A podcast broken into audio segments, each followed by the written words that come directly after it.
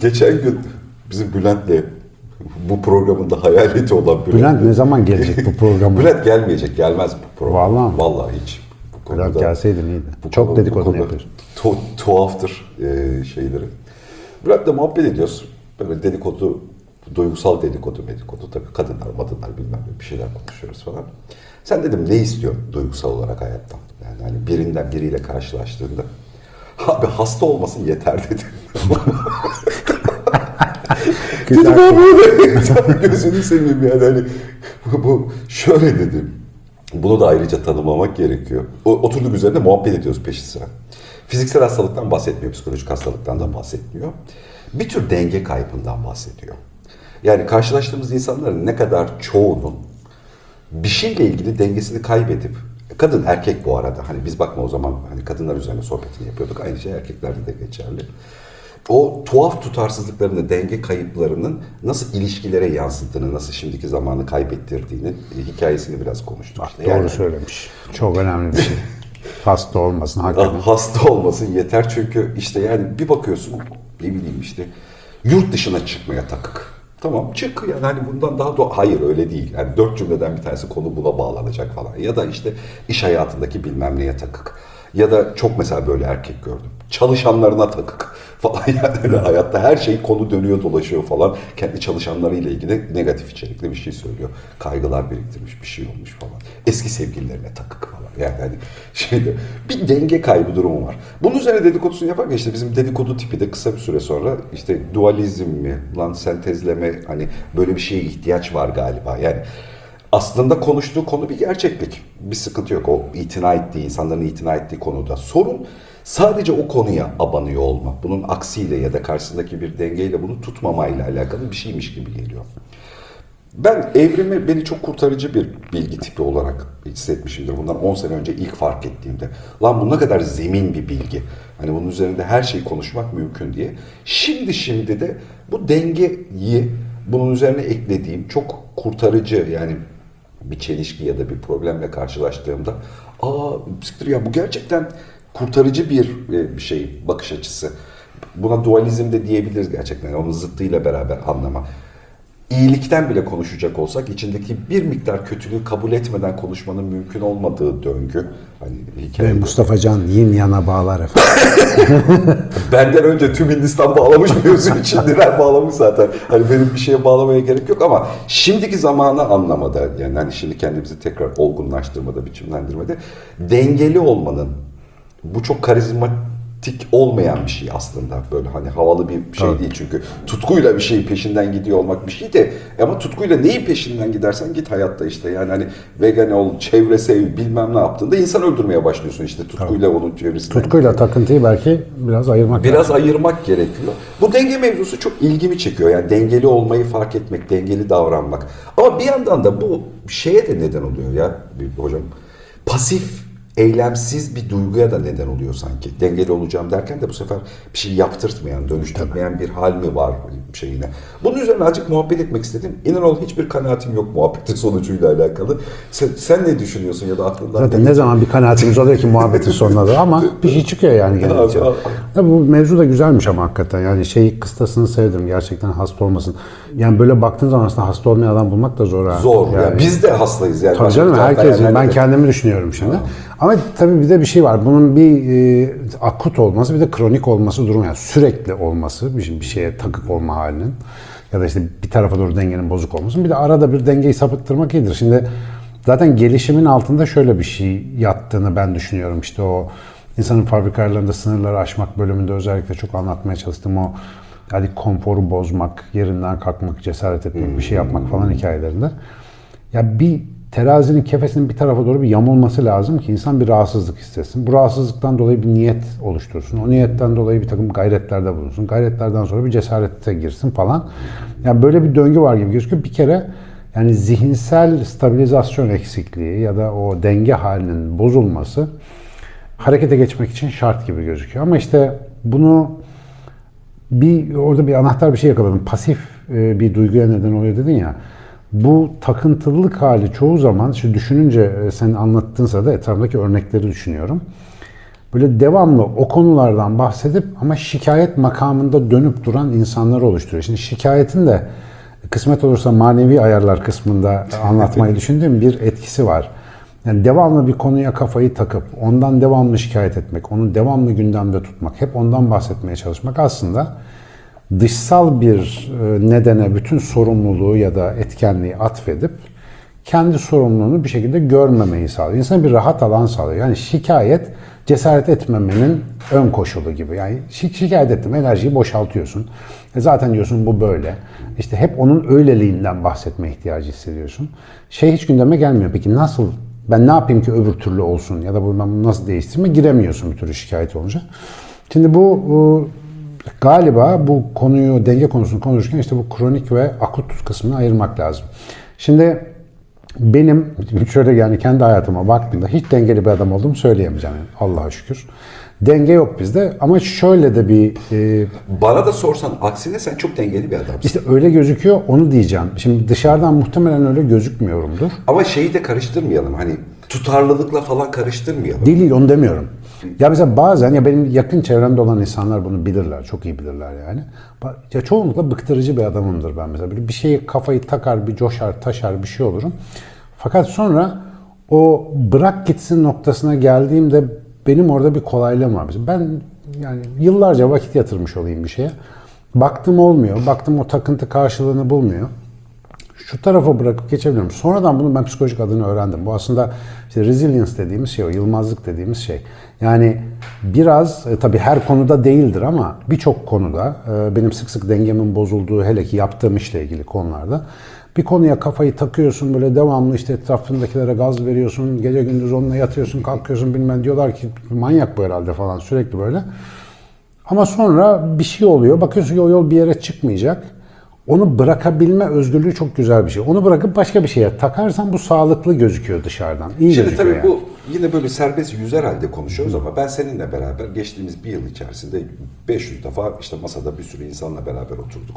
Senin insan davranışları içerisinde aksine denge bozucu hiç refleks gö- yani aksine hep dengeleyici ve iyileştirici refleks yani biri bir tuzağa ya da bir şeye düştüğündeki pozisyon. Bunun için söylüyorum. Evet. E, Bireysel tutkularımız hep var yükseliyor, alçalıyor yani hani ve Yani işte orada bir ihtiyacımız var ya masa Aha. başında otururken anlaşmamız lazım. Evet. Bir konuda sürdürülebilir bir muhabbet yapmamız lazım. Orada da en azından birinin o dengeyi gözetmesi gerekiyor. Gözet- ve yani o şimdiki zamanı fark etme hali.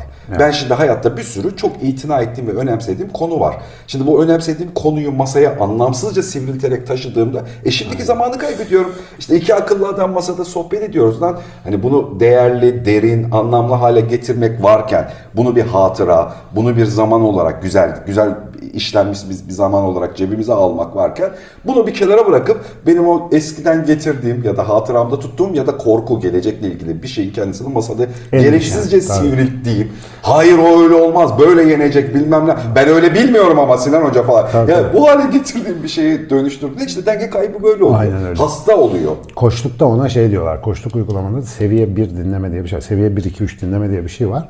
Yani mesela işte bu koçlar da sonuçta e, danışanları dinleyip onlarla muhabbet ediyorlar ya onları dinlerken seviyeler var. Mesela birinci seviye adam orada bir şey diyor mesela işte diyor babamla şöyle bir sorun yaşamıştım. Sen onu dinlerken ulan bizim peder de bana aynısını yaptı falan moduna girince bu sefer konuşma raydan çıkıyor. Artık ona yardımcı olmak değil kendi derdini dökmeye başlıyorsun. Bu oradaki amacı çok baltalayan bir şey. Şimdi Bülent'in de dediği gerçekten bir insanla atıyorum yani normal yolda yürüyüp sinemaya giderken işte yani ne güzel şu mağazanın vitrinde gördüğüm falanca şey dediğinde o oradan tutup da mevzuyu bambaşka bir yere taşıyacak bir takıntıya sahip olduğunda işte o zaman bu gerçekten hani sağlıklı iletişimde, sağlıklı yaşamayı da bozan bir şey oluyor. Şimdi bunların hepsinin Bu çok sık rastladığımız bir şey çok oldu. sebebi ne biliyor musun? Bak sebep şu hafızanın yani insan hafızasının ve e, işte nasıl diyelim muhayyilesinin yani hayal gücünün çok ileri ve çok geçmişe uzandığını konuşmuştuk daha önce. Yani zihnimiz çok geniş bir zaman algısı var ya. Şimdi hep kötüyü tespit eden, kötü konusunda önlem alan beyinler daha çok hayatta kaldığı için bizim beyinler tırsak ve endişeli beyinler. Bunu daha evvel biraz muhabbetini etmiştik. Yani tabiatta böyle kendinden emin, ponçik ponçik bir beyin çok hayatta kalamaz. Devamlı stres altında olacak, devamlı kötüyü hatırlayacak eskiden. İleriye doğru devamlı olumsuzlukları düşünecek ki önlem alsın. İşte bir şekilde aynı duruma bir daha düşmesin falan falan. Şimdi bu bizim hepimizin zihninin ortak yapısı olduğu için İlla ki de hepimizin başına bir yerlerde kötü ve yaralayıcı bir şey geliyor. İşte bunun adı da travma zaten. Travma yara demek. Şimdi bu yara aynen nasıl bir derideki açık cılk yara böyle dokunduğun anda canın oraya toplanır ya bir anda bütün dikkatin oraya döner. E, düşünselse yani zihindeki böyle bir yarada yahut bir kronik endişe işte ileri dönük hiç gitmeyen o endişe. Mesela işte bir yaşlanma kaygısı, bir işte mal mülk kaybetme endişesi, bir yalnız kalma endişesi neyse o. Oraya dokunan herhangi bir şey ya da o geçmiş travmaya dokunan herhangi bir şey bizi zıplatabiliyor. Travması olmayan insan var mı? Ben bunu bütün klinik psikolog arkadaşlarıma, psikiyatrist arkadaşlarıma hep sordum.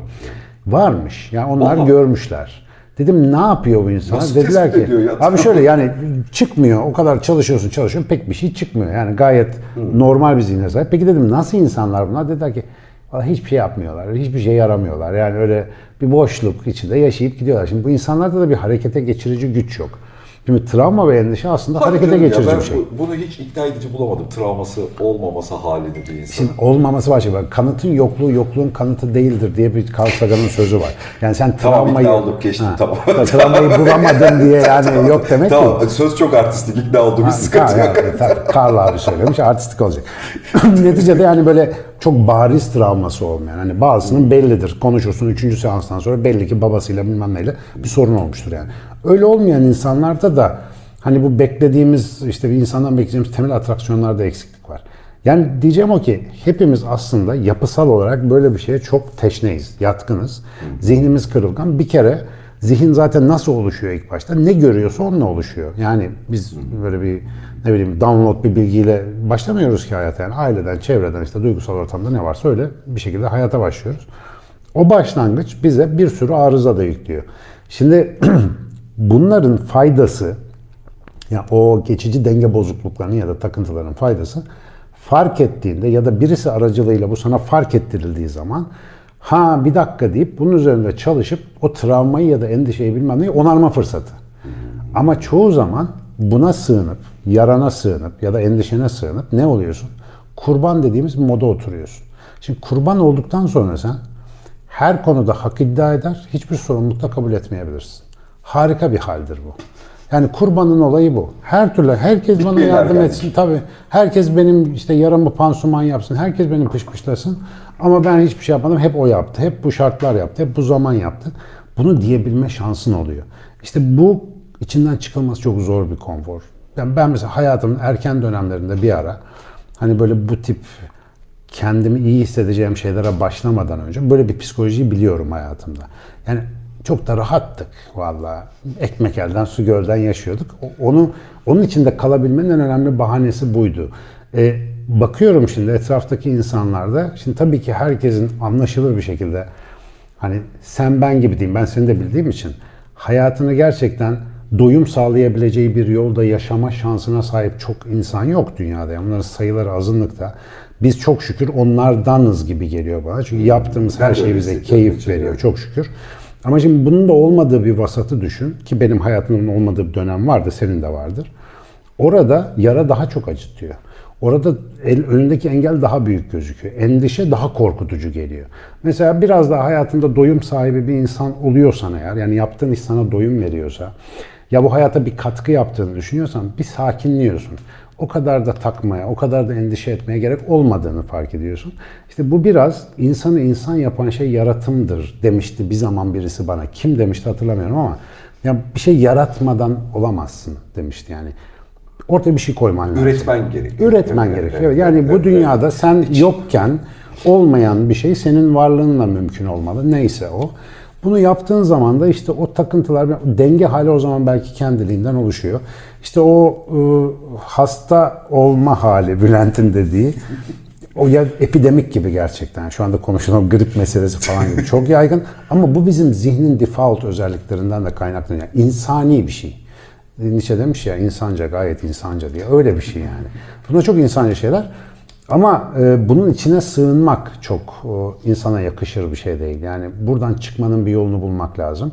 Ve kişinin kendi takıntısını fark etmesi genelde zor. İşte o yüzden aynalar lazım. Ya bu işte gerek duygusal ilişkilerde de böyle oluyor. Dostluk ilişkilerinde de böyle oluyor.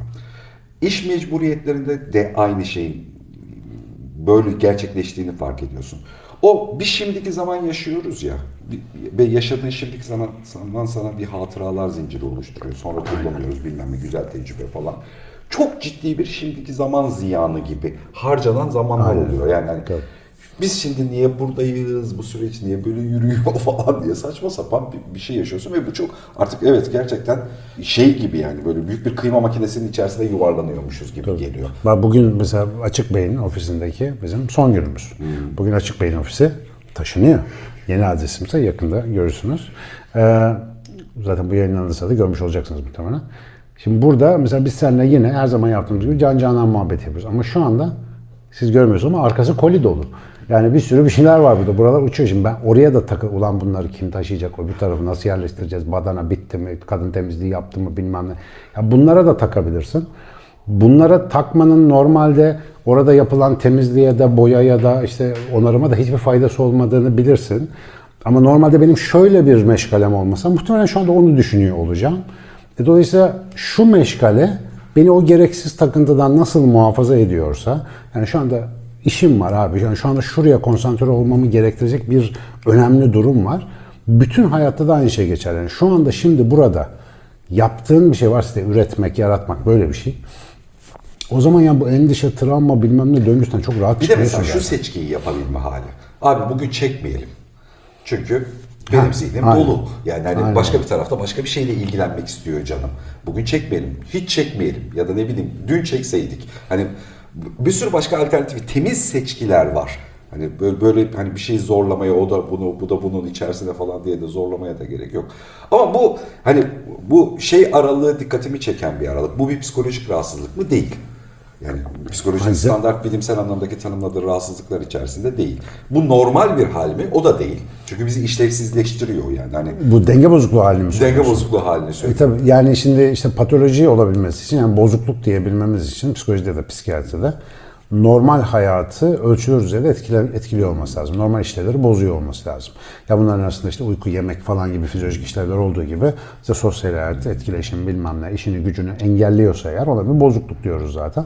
E çoğu insanda bu su- subklinik dediğimiz yani böyle hastalık ya da bozukluk olmayacak düzeyde kalıyor ama ikili ilişkilerde çok yakın zoom yapınca böyle gözüne burnuna batabiliyor o durum. Yani o kişiler arası bir patolojiye dönüşüyor bu sefer. Yani klinik bir şey olmasa da. Bu arada yani klinik hastalıklar hiç zannettiğimiz kadar da önemli değil psikolojide. Esas bence psikolojinin en önemli konuları işte günlük hayatta bu konuştuğumuz şeyler. yani bizi her günkü normal davranışımıza sevk eden ya da bir şeyi yaptıran ya da yaptırmayan unsurlar neler? Esas psikoloji bu. Ee, zaten bunun işte üzerine de durdukça insan bir tuhaf oluyor gerçekten. Yani böyle garip şeyler konuşuyoruz. Bu dengeye birazcık e, karizma yüklemek e, ya da biraz fırsat vermek gerektiğini düşünüyorum Türkiye'nin içerisinde. Yani azıcık karizmatik bir hale getirmeliyiz ki ara sıra kullandığımız ya da üzerinde kullanmayı öğrendiğimiz bir şey olmalı. Tabii ama onu da dengeli tutarak yani hani bu her şeyin çözümü tek seferde değil yani denge ve dengesizlik tek bir arada işte. Ya bak geçen Deniz Ülke Arıboğan Hoca işte konuşurken hatırlıyorsun Doğru, şey demişti. şeffaflık, kötülük Ha, hikayesi evet, de var evet, iyilik kötülük hikayesi.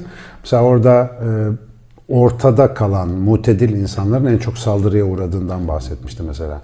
Ya bu benim diyelim işte sosyal medyada çok tanık olduğum, bizzat içinde olduğum bir şey. Aşırılıkların atıştığı yerde en tehlikeli olan ortadaki oluyor. Çünkü ortadaki aşırılığı ortaya çekme riski taşıyor. Oradaki o konfor ve gaz alanlarını boşaltma riski var o, tiplerin. Dolayısıyla radikaller hep ortadakine saldırır, karşı tarafa değil. Yani bu çok ilginç. Ben bunu çok ortada sopayı sen yersin işte. E, bu bir taraf olan ber taraf olur bu demek aslında. Yani ortada kalırsan iki taraf da seni döver. Netlesin de kime saldıracağımızı bilelim abi. Biz senin ne olduğunu bilelim kardeşim diyor bir kere. Necisin sen falan bir adını koy. Adını koysan adam rahat. Ama olur. senin de bilmek istediğin dört şey var. Bunlardan biri. Ben sekizinciyim. Hani onu da anlatması mümkün değil. Aynen öyle. Bildiğim dört şey var sadece. O susun, bu susun falan demek zorundayım. İşte bu ekonomik zihinsel işlemler sonucunda yaşayabilmeyi mümkün kılıyor. Yani az zihinsel işlem yapıyorsun. Arada kalmak bir sürü parametreyi değerlendirmek demek. Mutedil olmak, arabulucu olmak, hani ter gerektiriyor, zahmet, emek gerektiriyor. E bunu da tabii herkes her gün kaldırabileceği bir şey değil. İşte bu denge bozuklukları bir yerde bize bir rahatlık sağlıyor. Bir yere takılıyorsun. Dünyanın gailesi geri kalanı seni çok germiyor yani. Ama bu arada şunu artık yani mesela evrimsel olarak da şu kültürel evrim meselesini bir türlü konuşamadık. Uzun bir muhabbet olduğu için araya sokamıyoruz şeyde ama. Onu bir- aslında hep onu konuşuyoruz ben sana bir söyleyeyim. taraftan da doğru söylüyorsun, haklısın. Ee, şöyle bir şey de var. Yani tamam milattan önce 8000 öncesi avcı toplayıcı dönemin duygusu taşıdığımız bir şey. Hani o doğada olma hali. Çok pıt diye bir şeyden iltihap kaptığında antibiyotik yok. Ölüyorsun işte. Dişin ağrıyor, ölüyorsun falan. Hani öyle bir dönemin etkisiyle beraber taşıdığımız bir şey. E ama bu arada son 7-8 bin yıldır da bir şekilde daha ör, yani insan insana Örgütleyiz. Evet, insan insana ilişkinin birkaç yüz kişiden daha yüksek olduğu ortamların insanlarıyız. Hani o 100-150 kişilik köy klan yapılanmasından çıkmışız. Şimdi ayakta kalmanın kuralı yine aynı antibiyotik gibi aslında ihtiyaç duyduğumuz başka zihinsel, psikolojik, duygusal yetenekleri dengede tutmayla ilgili. Şimdi de fiziken ölmüyoruz ama işte ne bileyim emeğinin çok yüksek bir bölümünü dünyadaki başka kültürlere aktarmak zorunda kalıyorsun aslında. Evet. Yani çok az kar ediyorsun. Ya da mesela kültür olarak dünyaya vermen gereken kültürel DNA çok az aksediyor. Başkaları ürüyor. Hani böyle anlatayım. Yani Türkiye'de Tabii. işe yarar bir yani ortalık olabilir. karışık yani. Karışık ve bu koşullara uygun bir zihin yapısına, duygu yapısına müsait olman gerekiyor. Yani burada hala işte milattan önce 200. yüzyıldaki yazmış bir adamın e, herhangi metaforik bir sözünü paylaşarak var olunacak bir dünya değil bu artık. Bir şey ür- üretmen, eklemen, dönüştürmen, değişmen, o küçük Bayağı çatışmalardan- inovatif olman lazım. Ha yani Tabii. şimdi bir- şu yani hani çok şeyin içerisinde rastladığımız mevzular. Yani hani yalan söyleyip söylememe, yurt dışıyla, içiyle, dünyayla, global dünyayla ilişkilerini tekrar düzenleme falan gibi yeni şeyler gerekiyor. Bunların hepsini çatışa çatışa nasıl çözeceğim bu seviyedeyken?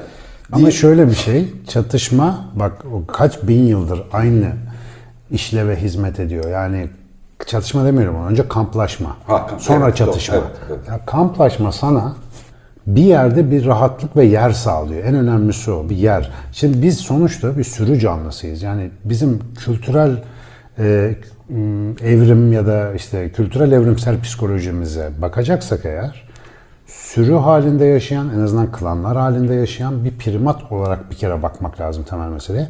Ya böyle bir canlının en önemli ihtiyacı. Biz seninle niye muhabbet ediyoruz? Niye ikide bir buluşalım, gidelim, yiyelim, içelim yapıyoruz? Yani bir yarenlik lazım en az en temel düzeyde. 2-3 kişi böyle küçük bir ekip işte yardımlaşma, dert çözme, işte bir yerde tıkandım abi ne yapacağız diye arayıp soracağım birileri lazım sana. Şimdi bu tek başına sorun çözemeyen zayıf çıplak bir canlının zaten hani temel ihtiyaçlarından biri. Ama öte yandan toplum karmaşıklaştıkça, işte bahsettiğin gibi karar sistemini yoran veriler arttıkça ne yapacaksın? Abi güvenli bir yere oturman gerekiyor. Şimdi birçok insanda bu anlaşılır. Siyasi parti taraftarlığı mesela dünyadaki politik sorunlarla ilgili ferah feza bir çözüm. Hiçbir şey düşünmene gerek yok. Lidere takıl, onun peşinden git. Ya da işte o lidere karşı birilerine takıl, onların peşine. Hiç fark etmez. Hepsi aynı konfor. O şeyi anlatmış mıydım? Amerika'da bir çalışma vardı. Bu çok enteresan. Bizim politik psikoloji kongresinde anlatmıştım. Or- Oraya hazırlanırken bulmuştum o çalışmayı. Amerika'da demokratlar ve cumhuriyetçilerin beyin yapısı arasında fark olup olmadığına bakıyorlar. Çünkü biri otoriter şey falan, öbürü işte gayet liberal. Bir sürü taramalar, maramalar, fotoğraflar bir numara çıkmıyor. Yani ne beyin yapısında ne işleyişinde çok bir fark yok. Sonra üçüncü bir grup var. Benim gibi politikadan anlamayan adamlar. Tamam mı? İşleri yok yani. Başka şeylerle uğraşıyorlar. Bunların beyin taramaları öbür iki gruptan da farklı çıkıyor. Bakıyorlar fark nedir diye. Siyaseten hangi taraf olursan ol. Siyasetle ilgili bir argüman duyduğunda, ortada bir konu geçtiğinde, televizyonda bir konuşan politikacı gördüğünde taraftar olan kişilerin beyinleri default mode network dediğimiz bir tarafa geçiyor. Bu beynin dinlenim durumu gibi düşünülebilir. Yani hiçbir şey yapmadığın zaman beynin aktivitesine işte DMN aktivitesi deniyor. Bu aktivitenin adı o. Ama öbür adama, politikayla ilgilenmeyen adama işte televizyonda bir lider ya da politikacı görmek ne oluyor lan burada şeyi yapıyor. Yani anlamaya çalışıyor. Verileri değerlendirmek gibi saçma sapan gereksiz işlere giriyor. Hmm, acaba doğru mu söylüyor mı? analiz yapıyor anlatabiliyor muyum? Dolayısıyla taraftar olduğunda rahatsın baba. Beyin minimalde çalışıyor. Yani çok fazla enerji yakmıyorsun. Şimdi bu azımsanacak bir ihtiyaç değil. Hele bugün. Her şeyin bu kadar karmaşıklaştığı bir yerde. Bu kadar veriye rağmen nasıl cahil kalacaksın? Bu beyni nasıl boş tutacaksın? Taraf olacaksın. Fanatizmde konuşmuştuk bunu işte. Bir uca savrulacaksın. Oraya sıkıca yapışacaksın ki bunu da besleyen şey işte o e, grubun beslediği takıntılarımız, denge bozukluklarımız. Bazı gruplar o bizim takıntılarımızı istiyor. Onlarla besleniyor, oradan yürüyor. O tip takıntıları olan insanları bir araya topluyor zaten. Dolayısıyla yani bizim mecburi kültürel evrimimizin sonucu. Hep evrim anlatırken bana itiraz edenlere gene buradan bir mesaj veriyorum. Bak gene aynı şeyi söylüyorum. Bu yaptığım analiz insanın mahkum olduğu şey değil, maruz kaldığı şeyi anlatıyor. Çıkabilirsin bundan. Yani bunu fark etmek bilgisidir evrim bilgisi. Yani diyorlar ki insan işte otomatik pilottan. Hayır baba sen bunu anla, iradi bir canlı olarak buradan çık. Ama bunu göremezsen işte benim yolum hak yol, benim inancım tek doğru inanç, benim ideolojim süperle ömür geçirip ölüp gidiyorsun sonuçta yani. Bunu fark edebilmek önemli. Ee, ki yani benim de az önceki tamamen üzerine ekleyeceğim yani tamamen katılıp üzerine yanına bir şey Ama demedin istedim. zira. evet, evet, hiç, hiç amalı bir şey değil çünkü. Ee, gerçeklerle değerlendirmek zorunda kalsak yani sayılarla ölçüyor olsak öyle ya da böyle işte toplam üretilen enerjiden, gıdadan, e, işte pozitif değerlerden ne kadar fayda alabiliyorsun zincirinde bir yerin var artık. Evet ölmüyorsun.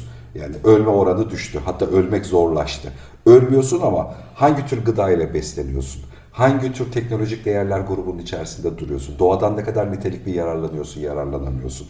Herhangi bir değer üretebilmek için kaç saatlik bir emek çalışma süreci gerektiriyor yapılarında? Dünyada kaçıncı sıradasını ölçmek gerekiyor. Hani şimdi doğada hayatta kalmayla ilgili parametreler değişti ama şimdi bu koşullara uygun yeni par- parametreler geliştirmen gerekiyor. Ve onu yapabilmek için de mesela dengeli olmayı öğrenmek zorundasın. Çünkü öğrenmediğin ve o tarafgirliklerin dışında kaldığın bir yerde işte o yönetilebilir grupların içerisinde kalıyorsun. Bir de en kötüsü hani hep bir şey söylüyoruz ya yani işte DNA'mızı çoğaltmak istiyoruz. Tüm dünya olarak bunu çoğaltmak istiyoruz. Artık o gerçekten çocukla çoğaltmayla ilgili bir durumun dışında kültürel olarak çoğaltmayla ilgiliymiş gibi de görünüyor. Yarına kalmanın başka yolları Başka da var. yolları da var ve sen o yarına kalan kültürün, yarını organize eden kültürün içinde çok küçük bir parçaymışsın gibi görünüyor. İşte bunları düşünsek, mesela diyelim eğitim denen o lüzumsuz ilk 12 yıllık işte zorunlu askerlik döneminde mesela bunlardan bahsedilse birilerinin zihnine bir e, bit atarsın. Bu da zaman içerisinde bir tohum gibi filizlenir de der ki çocuk ileride genç olunca Aa, demek, işte benim böyle böyle bir yol çizmem lazım. Belki bir gayrete gelir falan. Ama bunu yapmak hiç aklımıza gelmiyor. Çünkü bunu düşünmemek üzere programlanan bir eğitimden yetişmiş eğitimcilerin eğittiği öğrenciler olarak böyle böyle sürekli bir silsile gidiyor yani. Düşün bak vejeteryan oldu. Normal sıradan bir insan vejeteryan. Geçen bölümün başında bir söylediydik. Hemen alta yorumlarda gelmiş sağ olsunlar. Vejeteryan, vegan bir şey oldun yani. Şimdi bunu uyguluyorsun, yaşıyorsun. Sürekli işte ot yiyorsun, sağlıklı besleniyorsun, evde bütün yemekler kinoalı bilmem ne. Her şey güzel. Birisi çıkıyor oradan diyor ki vejeteryanlık bıdı bıdı şöyle bir şey var. Yani bir dezavantajını söylüyor. Diyelim bilimsel de gözüküyor söylediği. Bu pra- pratik içinde yani vejeteryanlık pratiği yapan birinin mecburen insan olduğu için vereceği ilk tepki onu yalanlamak üzere en yakın kanıtı arar. Bak zihin önce böyle çalışır. Önce ondan bir şey, bunun bir takıntısı var ya burada. Dolayısıyla ilk duyduğunda değillemeye çalışır önce. Ne diyoryu dinlemek çok ergin bir zihin istiyor. Çok üst düzey bir zihin. Dolayısıyla bir kere bu farkındalık bizi çok yere götürür. Yani biz ilk duyduğumuzda her zaman inançlarımızı zorlayan bir şey varsa hemen değilini arıyoruz ve bu bilgi çöplüğünde bunu bulmak hiç zor değil. Bak yine dayak yiyeceğiz ama bu konuyu E tabii tabii. örnek olarak bu. İşte buradan e, bütün e, düz dünyacılara selam gönderiyorum. Şu anda düz dünya ile ilgili 500 tane kanıt bulabilirsin yani. Adam uzaya çıkarsan orada da bulur kendisine kanıt. Yani yuvarlak topu görse dünyayı der ki bu şundan dolayı böyle. Çünkü yani bizim zihnin çalışma sistemi buna çok yatkın. O yüzden denge bozukluklarının cennetlerinden birinde yaşıyoruz. Şu devir öyle bir devir. Her türlü malzemeyi bulabiliyorsun o takıntıyı coşturmak için. Ama her zaman aynı silah var. Farkındalık. Bir dakika abi. Şöyle muhabbet edeceğin bir adam bulacaksın. Oturacak. O sana diyecek ki bak abi çok taktım buraya çık buradan. Sen bana yapıyorsun arada bir. yani öyle yapıp çıkmak lazım. Dinleyeceksin, duyacaksın, yeni alternatif görmüş olacaksın. Yeni, yeni duyabildiğin için şükredeceksin. Bak Parası güven bulmak- güven. Evet. Bak burada gelmişken söyleyeyim mesela tavsiye alabileceğiniz insana güvenmeniz lazım. Ve güven test etmek bu devirde zor. Çünkü güven zaman istiyor. Yani belli bir süre geçirmen lazım. O süre yok ki şimdi. Hara göre hara göre her türlü ilişki. Aynı evde oturduğun adamla ilişkin yok ki güven geliştirebilirsin. Dolayısıyla en önemli problem sana ayna olacak kişi de bulamıyorsun. Bu güvensizlik daha doğrusu beraber belli miktar yol yürüyememe sıkıntısından dolayı gibi geliyor bana. Nereden nereye bak gene. Sen dengemizi bozdun şimdi. O zaman bunun peşine bu madem hasta olmak bir opsiyon, hastalığa karşı kendimizi nasıl korumalıyızı konuşalım. Zihin hastalığı. Zihin hastalıklarına Zihinsel karşı. hastalık. Evet. Zihinsel hastalık.